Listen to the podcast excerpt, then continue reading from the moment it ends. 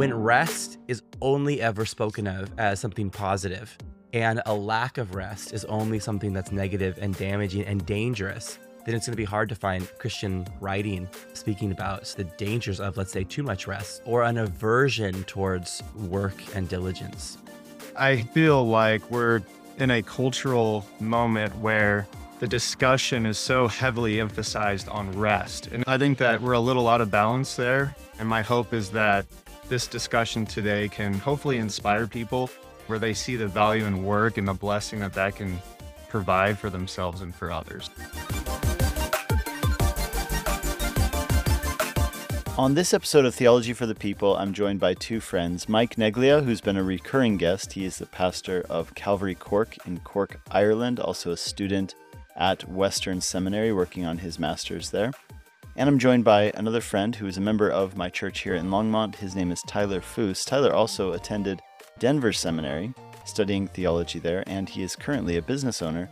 And his reasons for getting into business were actually driven by his theology. And so the topic we're looking at is the question of, have we as a Christian community in our culture today overemphasized Sabbath to the detriment of teaching about and extolling the goodness of work and the importance of diligence according to the Bible? So what is the Bible's teaching about working hard, diligence? What does it have to say about Sabbath? And what does it say about sloth and sluggardliness? And why is there so little talk about this in modern Christian discourse? So I hope you'll enjoy this episode. Check the show notes for a few resources, and I'll be back at the end with a few closing thoughts.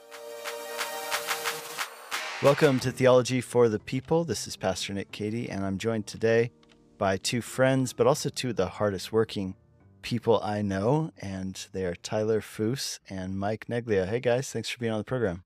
Yeah, Nick, thanks, it's a pleasure. I had to carve out some time from my busy schedule to be here. Yeah, I bet you did.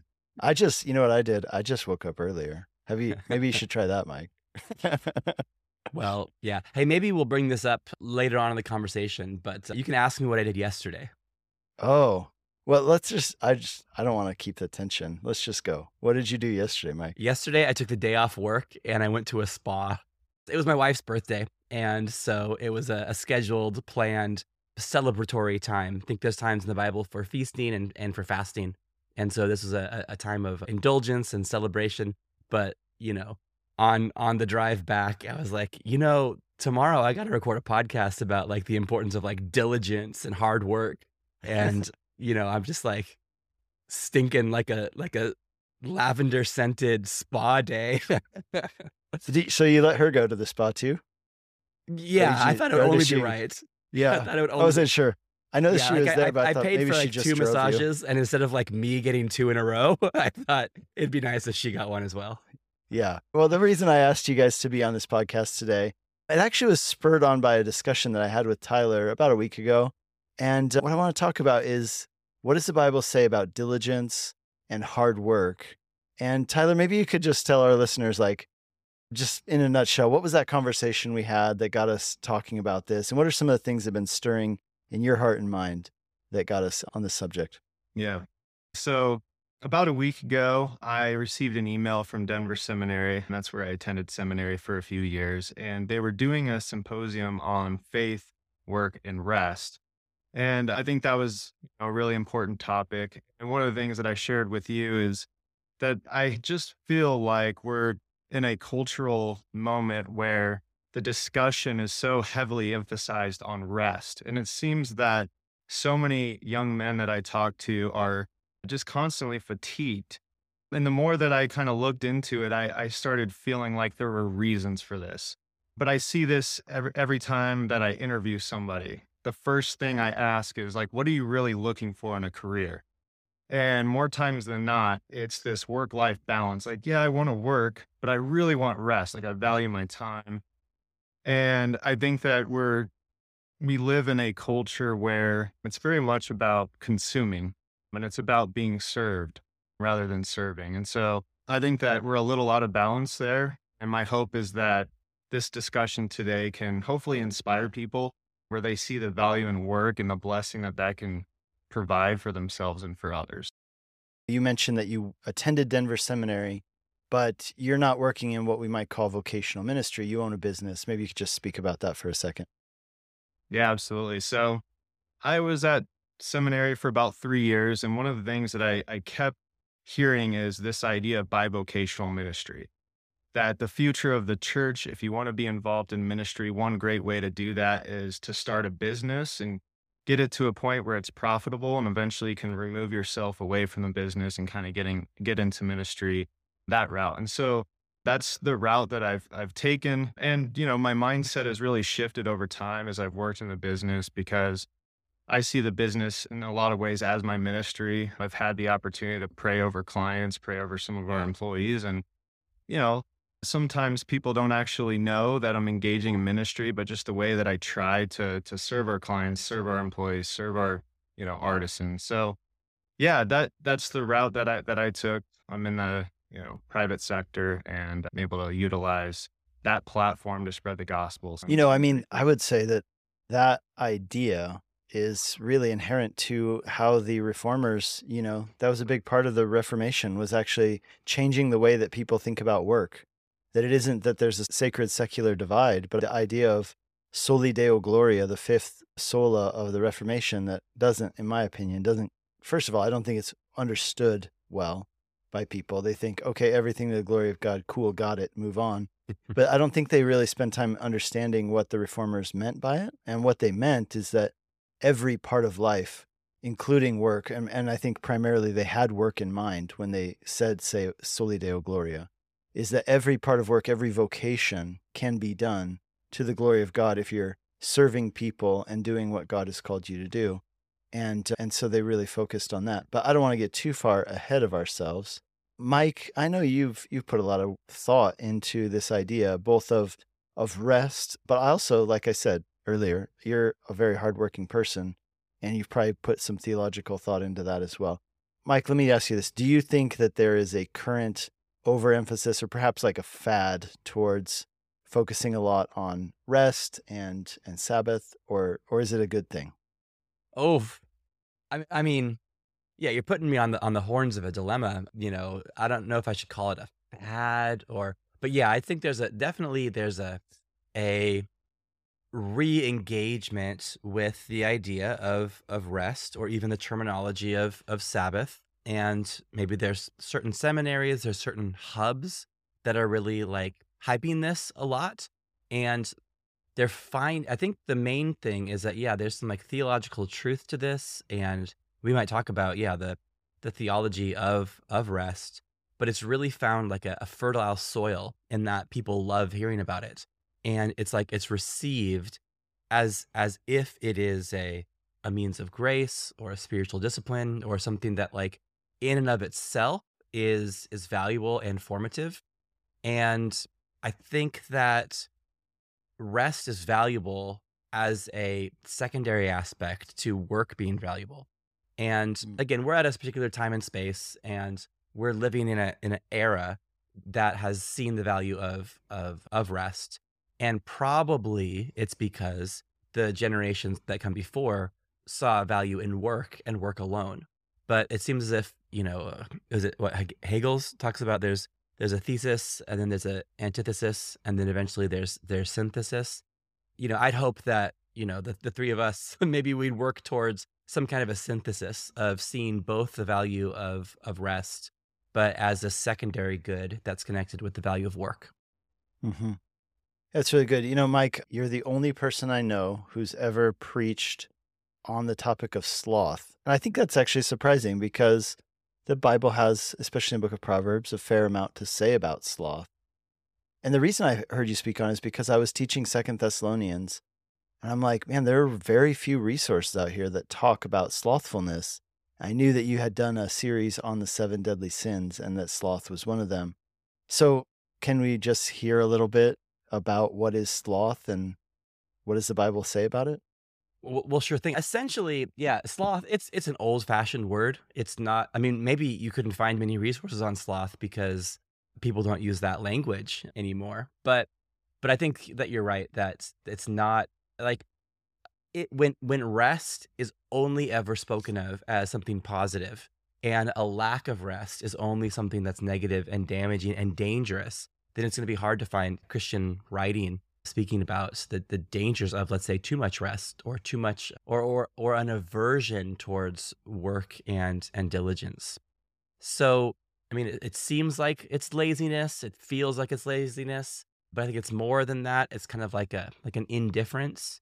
It's, it's not, it, it's, it's not that there's like an inability to work. And of course, certain people have, have illnesses of the body or mind that limit their ability to work. And that's maybe not the same as, as sloth or, or laziness, but there is like a, a heart attitude of yeah, indifference or a lack of care or concern that expresses itself out as this slackness, slothfulness. You know, there's the sloth, which is kind of a cute, furry animal, but the, the New Testament also, the Proverbs,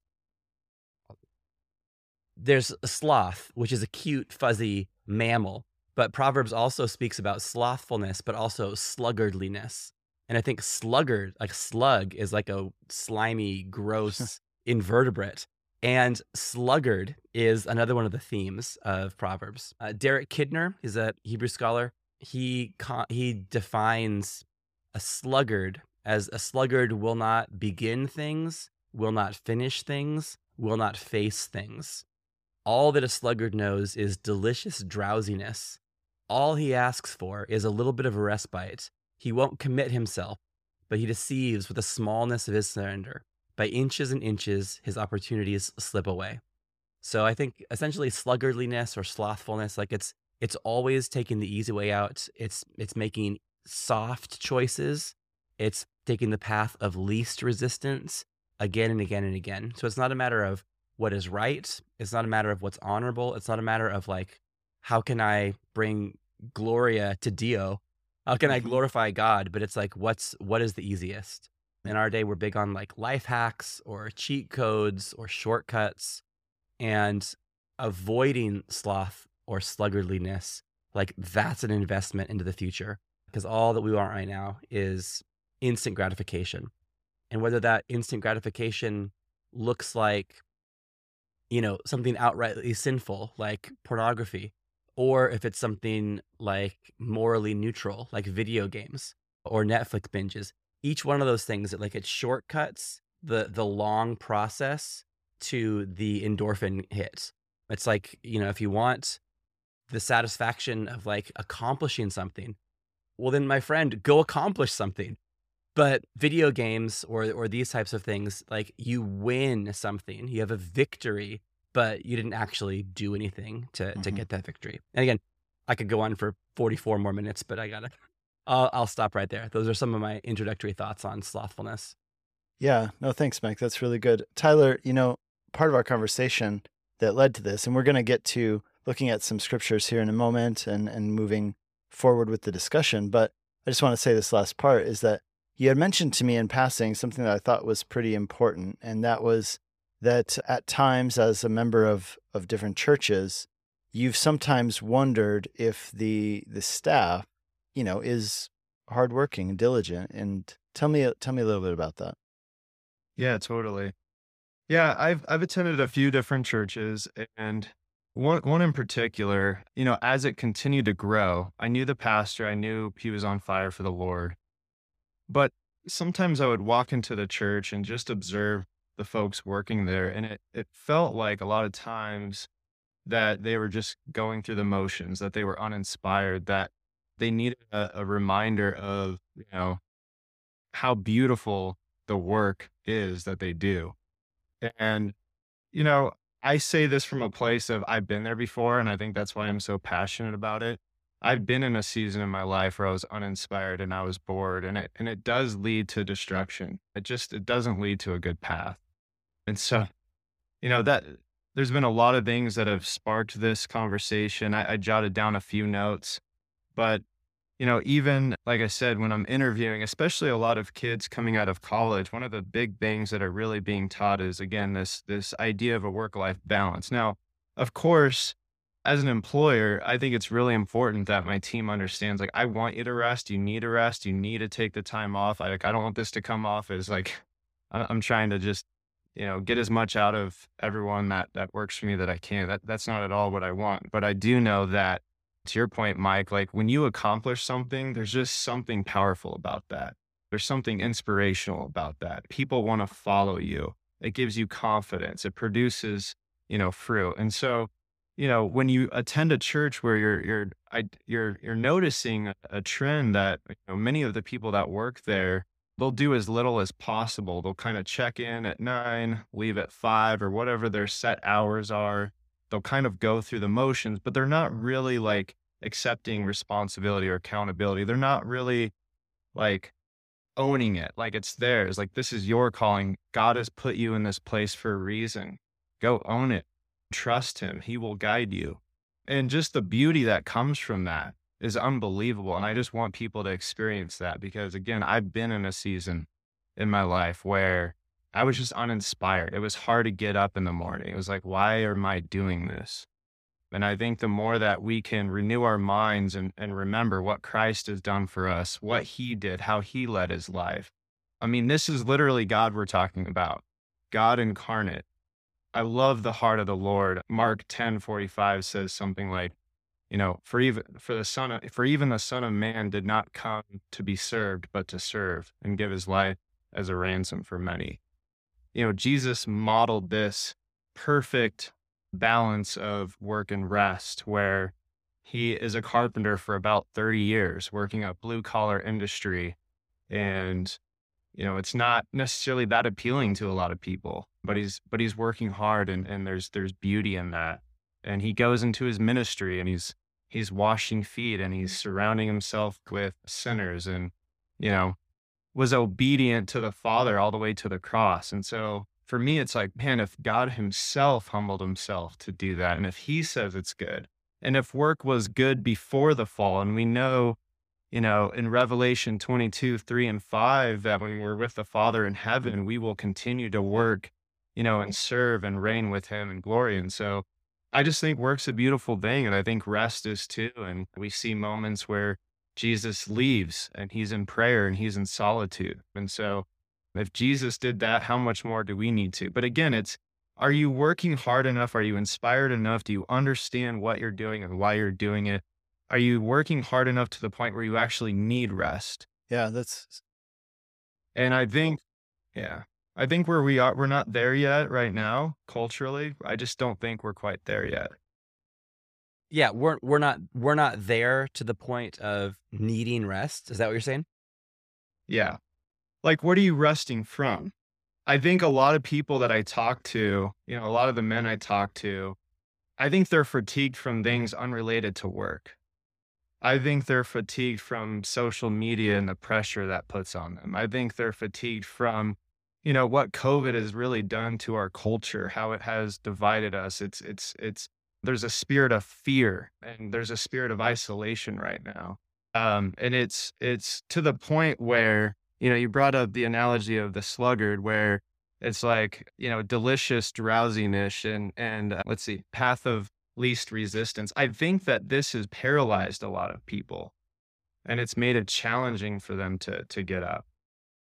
And so I just want to remind people of what Jesus did himself and what he's done for us, and that we can live by the Spirit, and that work is beautiful and it does produce great Yeah, and we, we can get into, and I, I want to, by the end of this, at least talk about, you know, what is the theology of work? And as you mentioned, like there was work before the curse of the fall. The curse is not that you will now have to work the ground. The curse is that you will work the ground with sweat and toil. And, and yet, of course, the first picture we get of God, right, is a God who has, who is working and creating. And then when he makes the pinnacle of his creation, whereas everything else he's spoken to being, in this case, he gets his hands in the dirt. And I love this phrase I heard. It said, the first picture of God we get is a God who has dirt under his fingernails. He's a God who gets his hands dirty and creates people, puts his mouth to their mouth and breathes, right? He's actively involved and he's working. And, and yeah, I want to talk about that more, especially in comparison to some of the other, what we call um, origin myths, right? So thinking about What do, what do other philosophies and beliefs think about work? Because they all do have thoughts about work. You know, the Greeks and the, the we're looking at the Far Eastern philosophies and religions.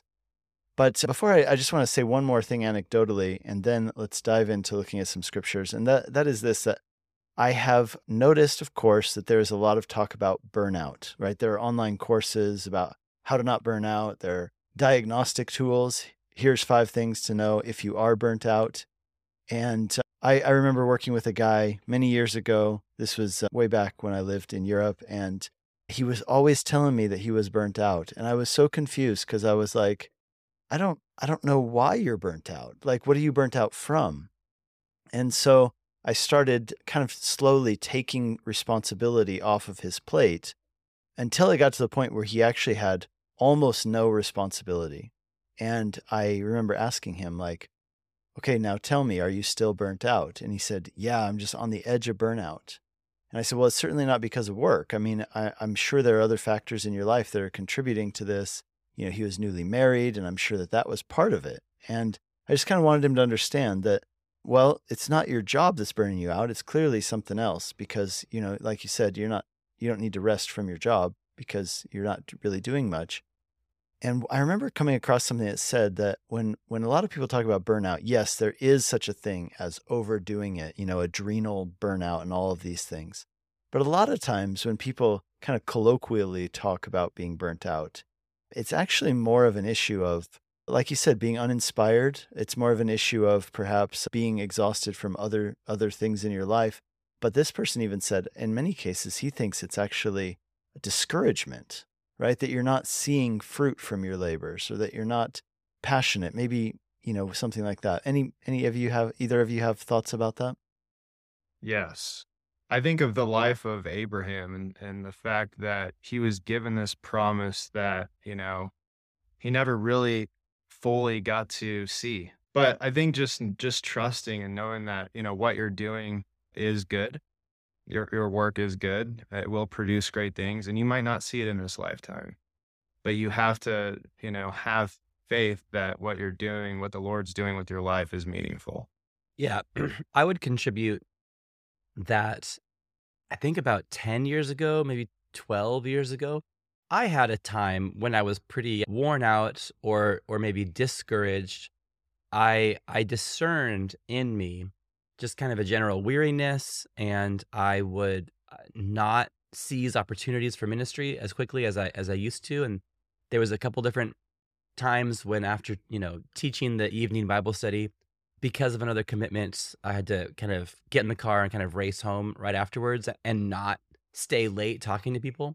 And then I kind of caught myself being like really, really relieved as I was leaving. And I, I, I, I said, you know what? I don't think that's good. I don't think that's a healthy thing, to be relieved, to to not have to talk to people. And so I kind of, you know, did a little reading on the whole, you know, burnout thing. This is back before every second book that was published was about burnout. Yeah. But so I, I, that was kind of my little experience with it, which I think upon reflection is simply, yeah, discouragement or operating. Anyway, fast forward a little bit, and then I'm at a, a pastor's conference in mainland Europe, and I'm speaking with somebody, and he mentioned that he had gone through a time of burnout recently, and I said, oh, hey, yeah, me too.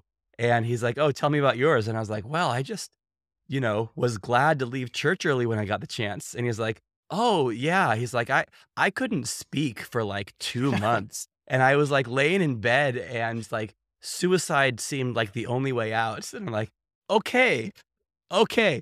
I was discouraged. You may have experienced burnout. And so I, I hate to to make suicide a punchline for for a joke, but this was like me maybe like being really soft on myself, and and then considering that he and I were in the same category. And certainly that's that's not. So he experienced, you know, essentially what what sounds quite parallel to like it's like a mental breakdown. Um, Whereas, yeah, like I said, I was just a little bit tired and worn out and discouraged. Yeah. And I, I want to make that clear. Like, yeah. I do believe that burnout is a real thing and a serious thing. Like you're saying, like that person was experiencing something very serious. And I've heard other stories of similar things. And yet, perhaps the word is used sometimes in ways that aren't really describing burnout, but something else. Or maybe some people are a little too eager to apply it to themselves. Yes. Yes. Yes. There's, there's some people, yeah, maybe you, the person that you were talking about, I know a lot of people like that person, that the the fear of burning out is oft quoted and there's a thought that's like, I don't think you're a candidate for this. Mm-hmm. I don't think that there's a a danger of working too hard that I see in you, or at least in this present sense. Now, again, that's we have we're, we live compartmentalized lives, and myself as a pastor, I see. I guess I'm I see the slice of their life, which is like church volunteering, and they might not volunteer very much at church, but there is layers upon layers of maybe they're caring for sick parents, or they're you know there's this there's all these other factors, and so uh, yeah, of course, all these things I want to be very cautious that I'm not being dismissive of other people's hardships that they're undergoing. Um, but yeah, sometimes I look at kind of like the the church rota or the volunteer rota, and it's like, it sure would be great to get somebody else to help there. But when someone says, oh, no, I can't, I'm I'm afraid of burning out. It's like, yeah. Okay, well, let's talk about what does the Bible say about the importance of work? I want to look at some specific Bible verses and then kind of maybe pull back and look at the big picture. We've already alluded to it a couple of times, but we'll do that anyway. So let's start with you, Mike. Mike, give us a or two Bible verses about the importance of work. Well, all right. Proverbs twenty-four, verses thirty to thirty-four. We will be right back after these messages from our sponsors. Hi, friends. Brian Broderson here, and I want to let you know about the C G N International Pastors and Leaders Conference coming up here at Calvary Chapel, Costa Mesa, June twenty-fifth through the twenty-eighth. Our theme this year is The Spirit of the Lord is Upon Me. And oh, how we need the Spirit of God uh, to be upon us in these days. So we're going to be digging down into that great text from Isaiah sixty-one. We're going to be looking at all the different facets of it. We got a number of great voices that are going to be speaking speaking to us. We're going to have times of prayer and worship and lots of fellowship and enjoying meals together and all kinds of wonderful things. So if you would like to be part of this conference coming up in June, uh, please get signed up today. You can do that at conference dot calvary chapel dot com. Once again, that is the C G N International Pastors and Leaders Conference, June twenty-fifth through the twenty-eighth. Hope to see you there.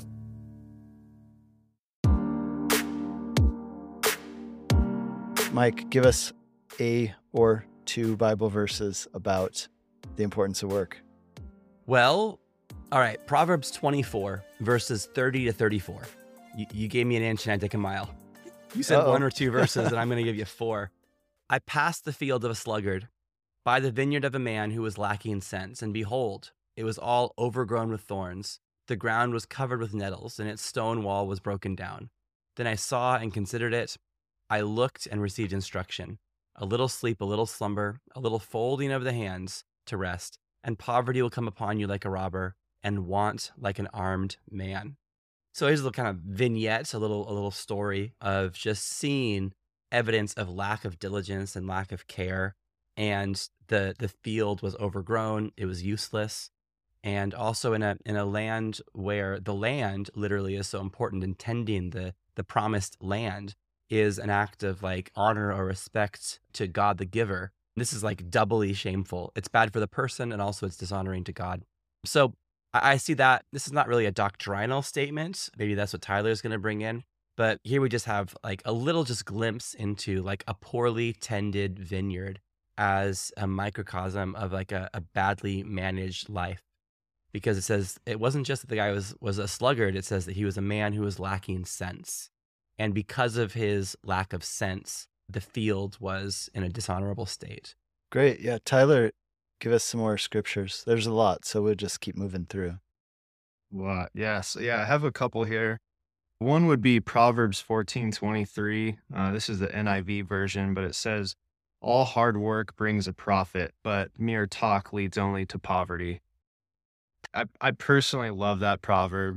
I, I just think it's true. And you know, it's it's funny, one of the blessings of being a business owner, one of the things I love the most about is you have so many people that will talk to you almost every day, asking about your journey. What did it take to take that risk and just do it? And there's so many people who say they want to do it. And I, I talk to people, like I said, almost daily about this. And I, I can think of a couple individuals, one who been talking about starting a business for about a decade now. And I mean, has a business plan and everything is buttoned up and absolutely perfect, but just hasn't taken the, you know, the action to actually do it. And uh, yeah, it, it is easier. It's quite a bit easier to to talk about doing it. But I think it, once you start doing it and you start taking the action, it becomes easier. You know, you become less afraid, you become more confident, more resilient, and, you know, according to this proverb, more profitable. You know, you don't have to worry as much about your finances typically. And the reason um, so that matters, I'll, I'll jump in, is Proverbs twelve, verse twenty-four says that diligent hands will rule, but laziness ends in forced labor. And so the idea there is that, you know, you'd say, well, why why does it matter? If I, maybe somebody says, you know, I don't want to be rich. I don't want to have money. I don't care about those things. I'd rather enjoy the many other aspects of life. And I think that there's something, you know, noble about that as well.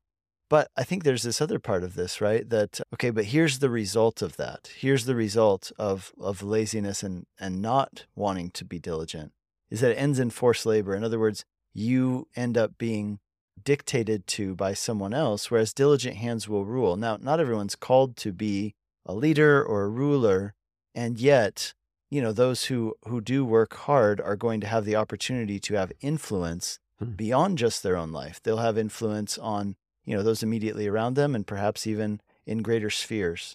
And so I think as as the people of God who want to see the kingdom of God move forward, I think that that should be important to us, right? And and having that sort of influence. I've heard it said that leadership at its essence is influence. And of course, you can influence for selfish reasons, you can influence for, you know, ungodly reasons, but you can also influence for very godly reasons. And, and I see that with the Apostle Paul, right? Here's a man who said, he said, by the grace of God, I am what I am, right? So grace is a free gift. It's not something you earn.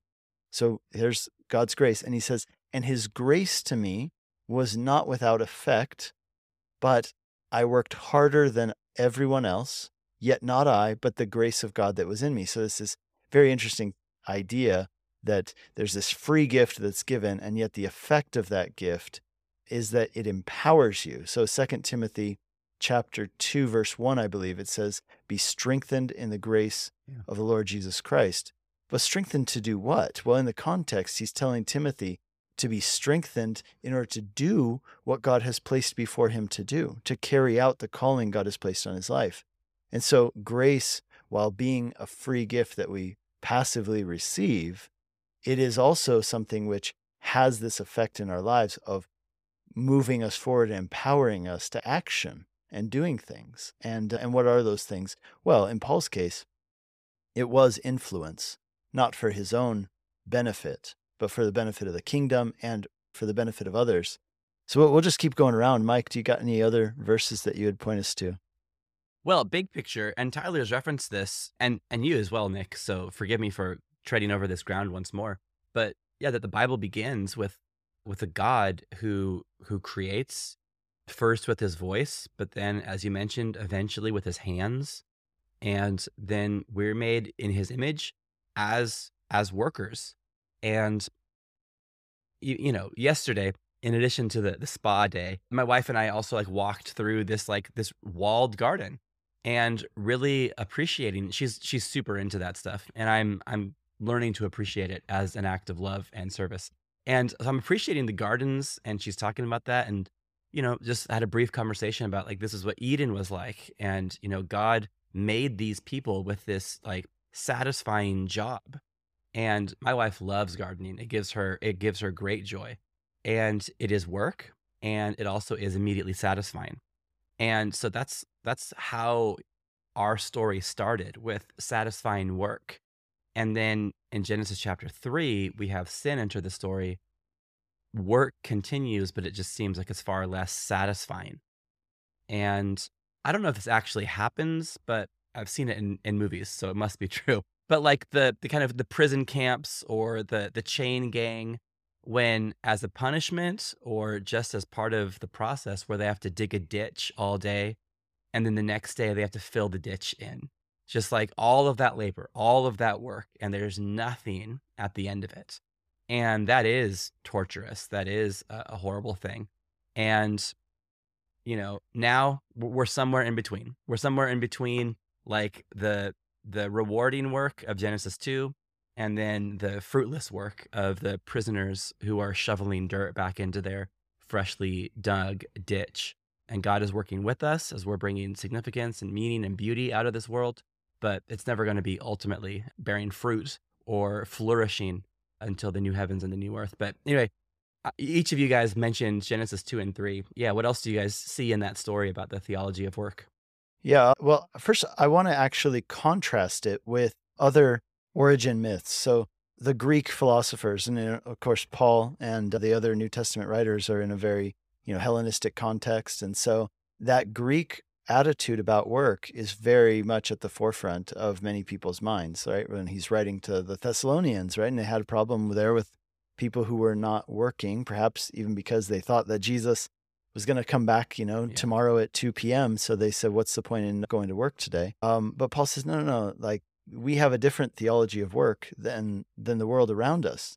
And yeah, so what was that Hellenistic origin myth? It was basically that the gods had created human beings to work so that they wouldn't have to, so that they could just hang out on Mount Olympus and drink wine and have like orgies and weird parties. And the goal of life, therefore, is to become like the gods. We even, that saying has bled into our vernacular. You know, I'm living like a god. What does that mean? Well, it means that I'm like sitting next to the pool, getting mm-hmm. drunk in the sun, right? Like, and, and that was exactly how the, they thought about it in ancient Greece, which was, yeah, to live like the gods means to not do work. And they stratified work into different strata of value, right? So they said that the if you're if you have to work, the most noble kind of work is intellectual work, white collar stuff. This is why we read about, it says in Acts chapter seventeen, that the philosophers in Athens would just go up to Mars Hill and they would just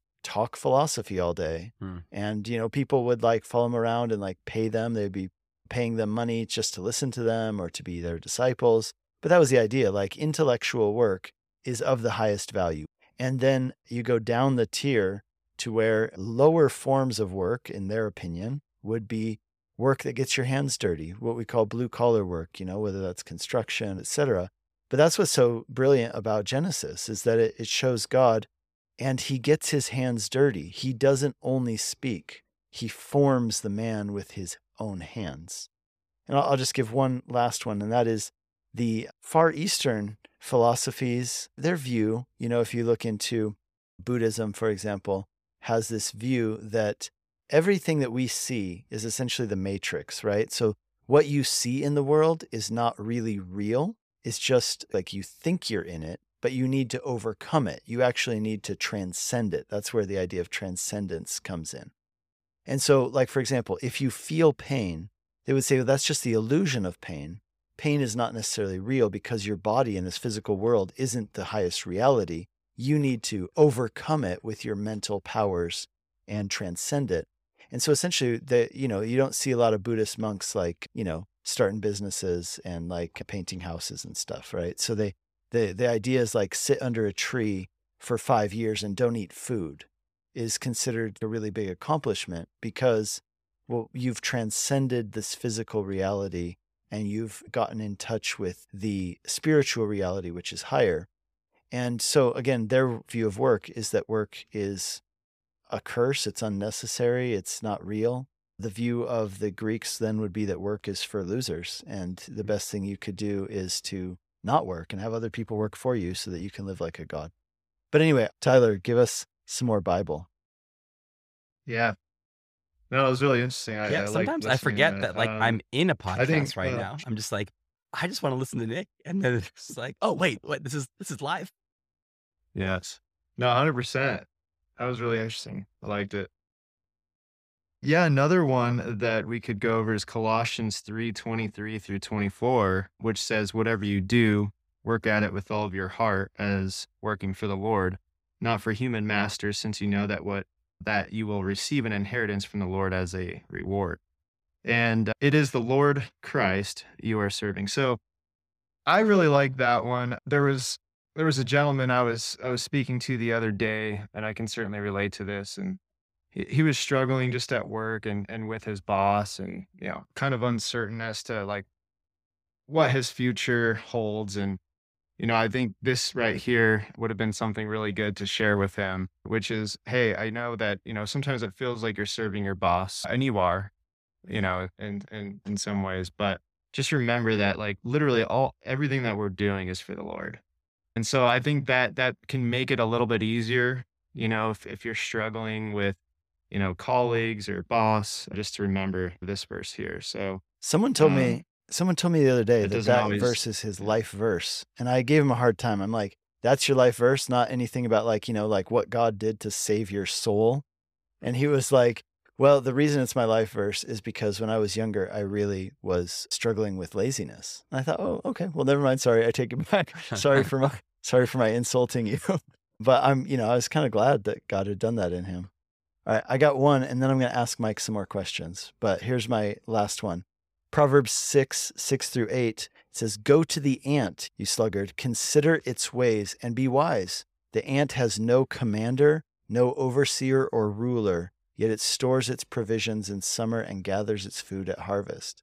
Now, here's why I think that one's interesting, because it talks about the idea of initiating, right? Like self self-motivation, self-diligence, like managing yourself, not needing someone else to like tell you, you know, hey, you need to do this or do that, but it's encouraging you to look at the ant, see their diligence, see their preparation, right? They're thinking ahead. They're not just reacting. So I think that's really a helpful verse. Okay. So Mike, what is the difference between hard work and overworking? Ooh, okay. Can I say something about the ant? Uh, yeah, uh, please. Well, okay, I'm just going to take this one for the team. Sometimes missionaries can be really, really lazy. And I have been, you know, living away from home for, for twenty years. And, okay, an ant is noteworthy. And we're supposed to go to the ant and learn from the ant, because the ant doesn't have a supervisor and the ant still works hard. And some Christians take the opportunity to be employed by people who don't manage them or supervise them. And then they go to a different, a different country. And essentially their job is to write email support letters or have a really like killer blog documenting their ministry. When sometimes when you interact with them, you learn that they actually aren't working that hard at all, but they're very good at presenting themselves as if they do. So I've I've known people that have, you know, taken missionary support, live elsewhere, and then are working on like a novel, like a fantasy novel. And that takes up so many hours of every day. And, you know, they then attend a church and then take pictures of themselves at that church service, implying that they're deeply involved in the life of this church, when in reality, they're in solitude, pursuing their own interests. So yes, we should go to the ant, and yes, we should learn about self-motivated, diligent work that's not based on um, your boss watching over the shoulder or or any of those things. I just, you know, I want this to get out there. I want missionaries to actually feel, okay, I want some missionaries to feel like, ugh, oh, hey, they're on to us. I want other missionaries to hear the exact opposite and be like, hey, listen, your labor is not in vain. We love you. We appreciate you. So anyway, it's, Nick, you gave a big grin to that. Have you encountered such a thing? Yeah. So I was a missionary in Hungary for ten years. And what was really funny, I had this guy, I hope he listens to this. His name's Yanchi, dear, dear brother. And so I'm not going to say the name of my guys. Well, no, no, no, my guy, I'll tell you why I'm telling you his yeah, name. Yeah, yeah. And that is because he would call me sometimes at like, like ten a.m. and he'd be like, hey, did I wake you up? And I was so insulted. And I, I still to this day, am like, Yanchi, like maybe don't start conversations like that at ten a.m. That's so insulting. Like, what the heck, man? But he did it all the time. Like he, I think one time even like near eleven, hey, I'm not waking you up, am I? I'm like, okay, that that's not nice to, that you even asked that, right? And and so I I was like, why do you always ask me that? He's like, well, because I've I've known a lot of missionaries over the years, and you know they kind of.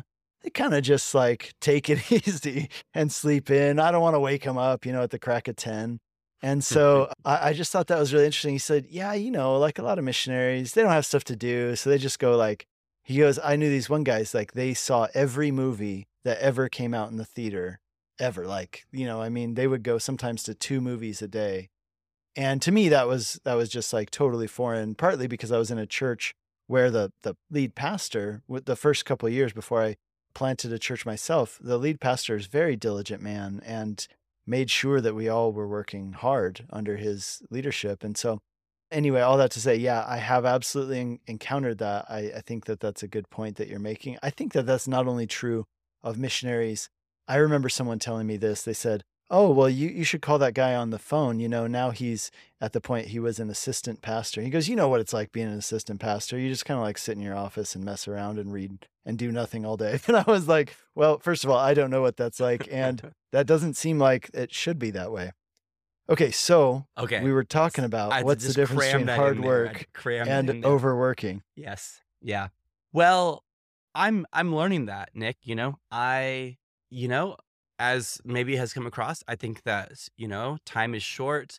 We're we're healthy for a limited time only, and we want to make the most of the the time and the energy that we have, and I certainly do. I think I, you know, I, I read a book maybe what, twenty years ago that has influenced me called Don't Waste Your Life by John Piper. And even if you don't read the book, just consider the title, you know, Don't Waste Your Life. Watch so the YouTube video. Yeah. Yeah. I certainly, I certainly, yeah. Get on YouTube, watch that one video and then get off. yeah. Yeah. So I certainly don't want to waste my life. I want to use, again, the, the health and the older I get, you know, the older I get, the smarter I get, you know, and I want to use like the intellect that God's given me. And then also the older I get, like the more influence that I have, I want to steward that well. And I want to be able to, it makes me happy to say yes to people when I'm asked to help for things. I, I, I love being able to contribute and, and to help. Sometimes I have to say no because of previous yeses that, that I have said. So anyway, I guess I'm prone, I'm, I, I veer towards overcommitting and having, let's say, an unhealthy attitude towards work, which is doing too much of it. And I tell you, here's, here's when this really came to a fruition was like, you know, let's say March of twenty twenty, our family, we had kind of a, a Mondays were our day off, our Sabbath day. We'd try to do a kind of a family activity every Monday. And then when the pandemic started, um, I was just like, listen, the world is ending. We have no more time for days off. Like everyone is going to be dead. We have to get out there and evangelize and do all these sort of things. And so I, I basically stopped taking a day off like in March of twenty twenty and only, only built in a weekly day off maybe six months ago. And I don't say that as a boast. I say that to my shame that I just kind of was kind of constantly on and you know, snappy and and stressed, I suppose. I felt that it was my job to save the world. And so I was, you know, can't take a day off. And so anyway, it, I was dishonoring to my wife. I was unavailable to my kids. And it was not good because I was doing so much stuff. We would take days off, but it was not a regularly scheduled thing. And oftentimes it would be kind of a surprise. Ah, oh, let's just go go for a walk together, rather than the consistency and the regularity, which is good for a whole family to have a regular day off. So I'm not opposed to them. I just sinfully ignored it for a long time. And it wasn't until I actually was reading this book with our, our volunteers in the church. This book here, it's called Zeal Without Burnout by Christopher Ash, that in preparation to, to bring the team through it, that I was like, oh my goodness, I need to get back into this rhythm.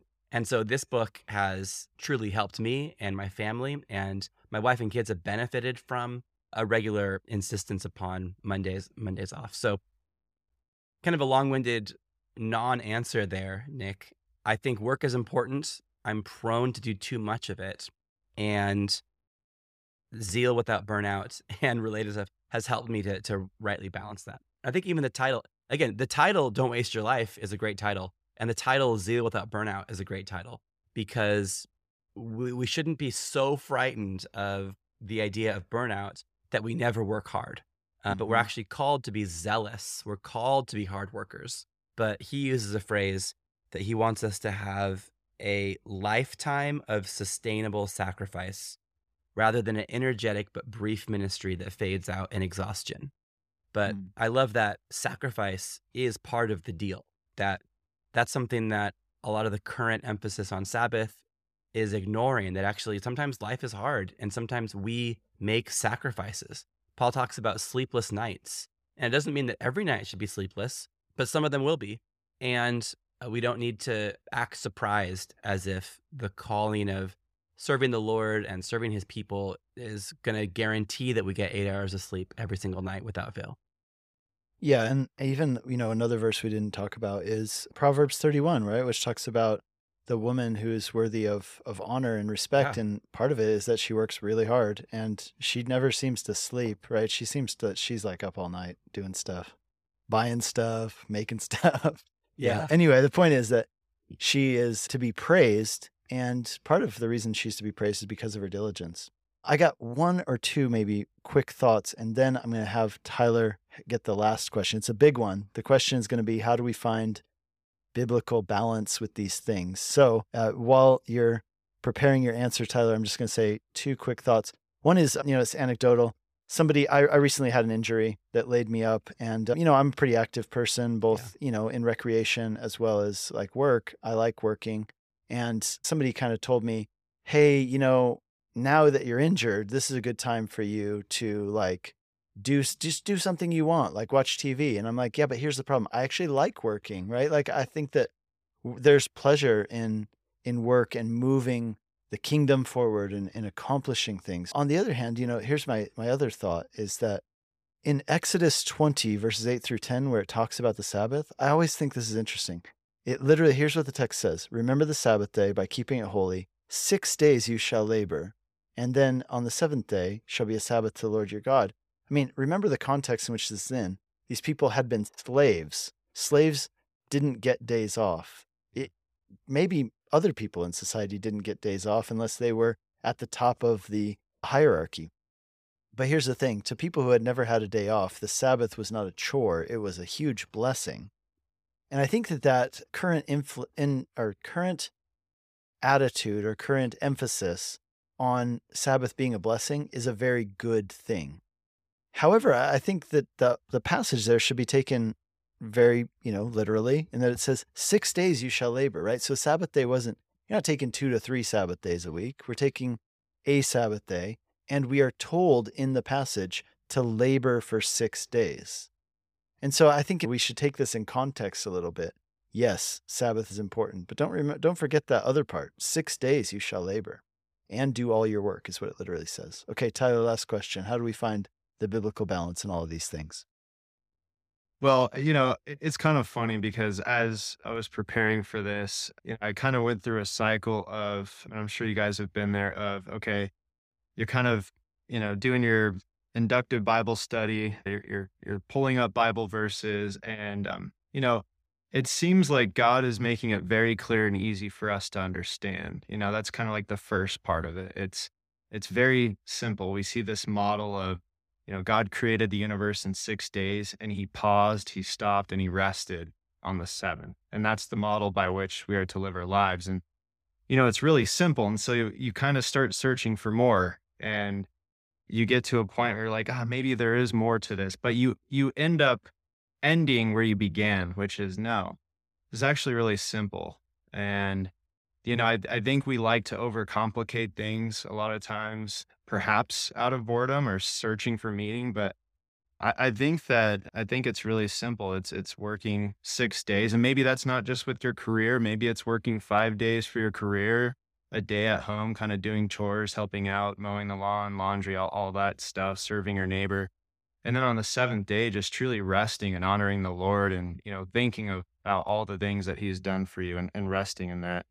And a- as we were kind of talking about this and, and, and doing this podcast, I, I thought about a couple of things, and, and I don't know how much time we have remaining, cause I, I don't want to go too long here. But a couple of things are, okay, what are some obstacles that could get in the way of us following this model that God has provided for us? And then, you know, what are some practical ways to change if we're out of sync with that? And uh, I think one of the things that that I thought about is living outside of your calling.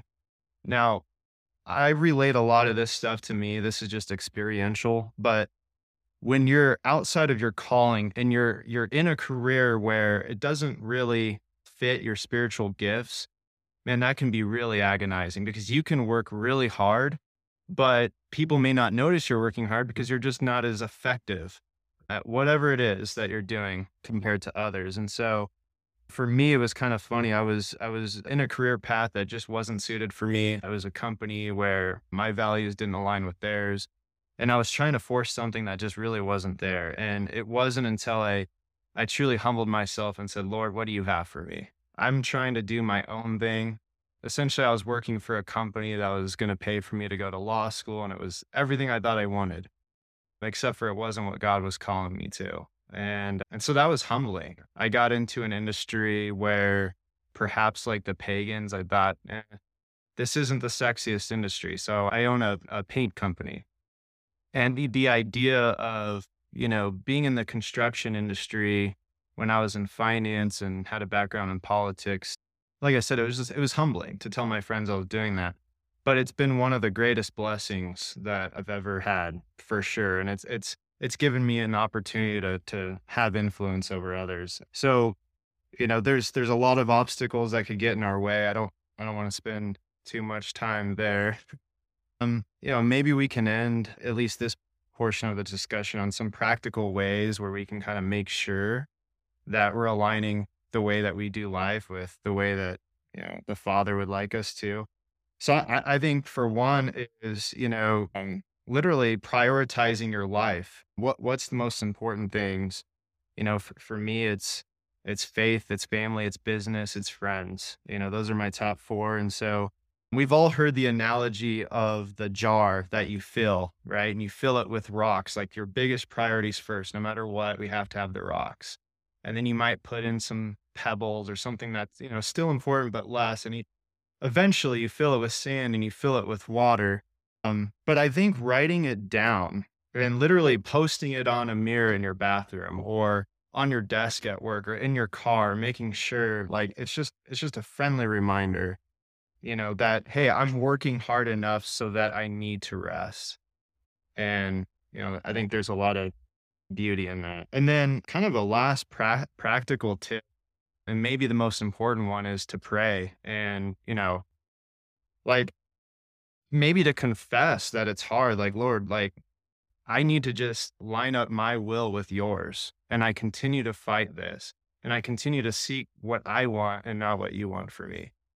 And so Lord, I, I confess, you know, I confess that that is a struggle. Help me, you know, guide me, and, and he will. So hopefully that's encouraging. And it, you know, is at least practical if this is something that you're wrestling with. It's really good. Thanks, Tyler. That's good. I'm glad you ended it on those practical notes.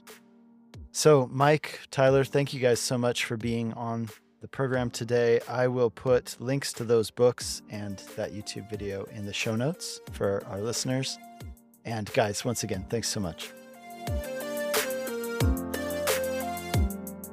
Thanks for listening to this episode of Theology for the People. If there's ever a topic you'd like to learn more about, there's a section on my website where you can submit questions and suggest topics for me to cover.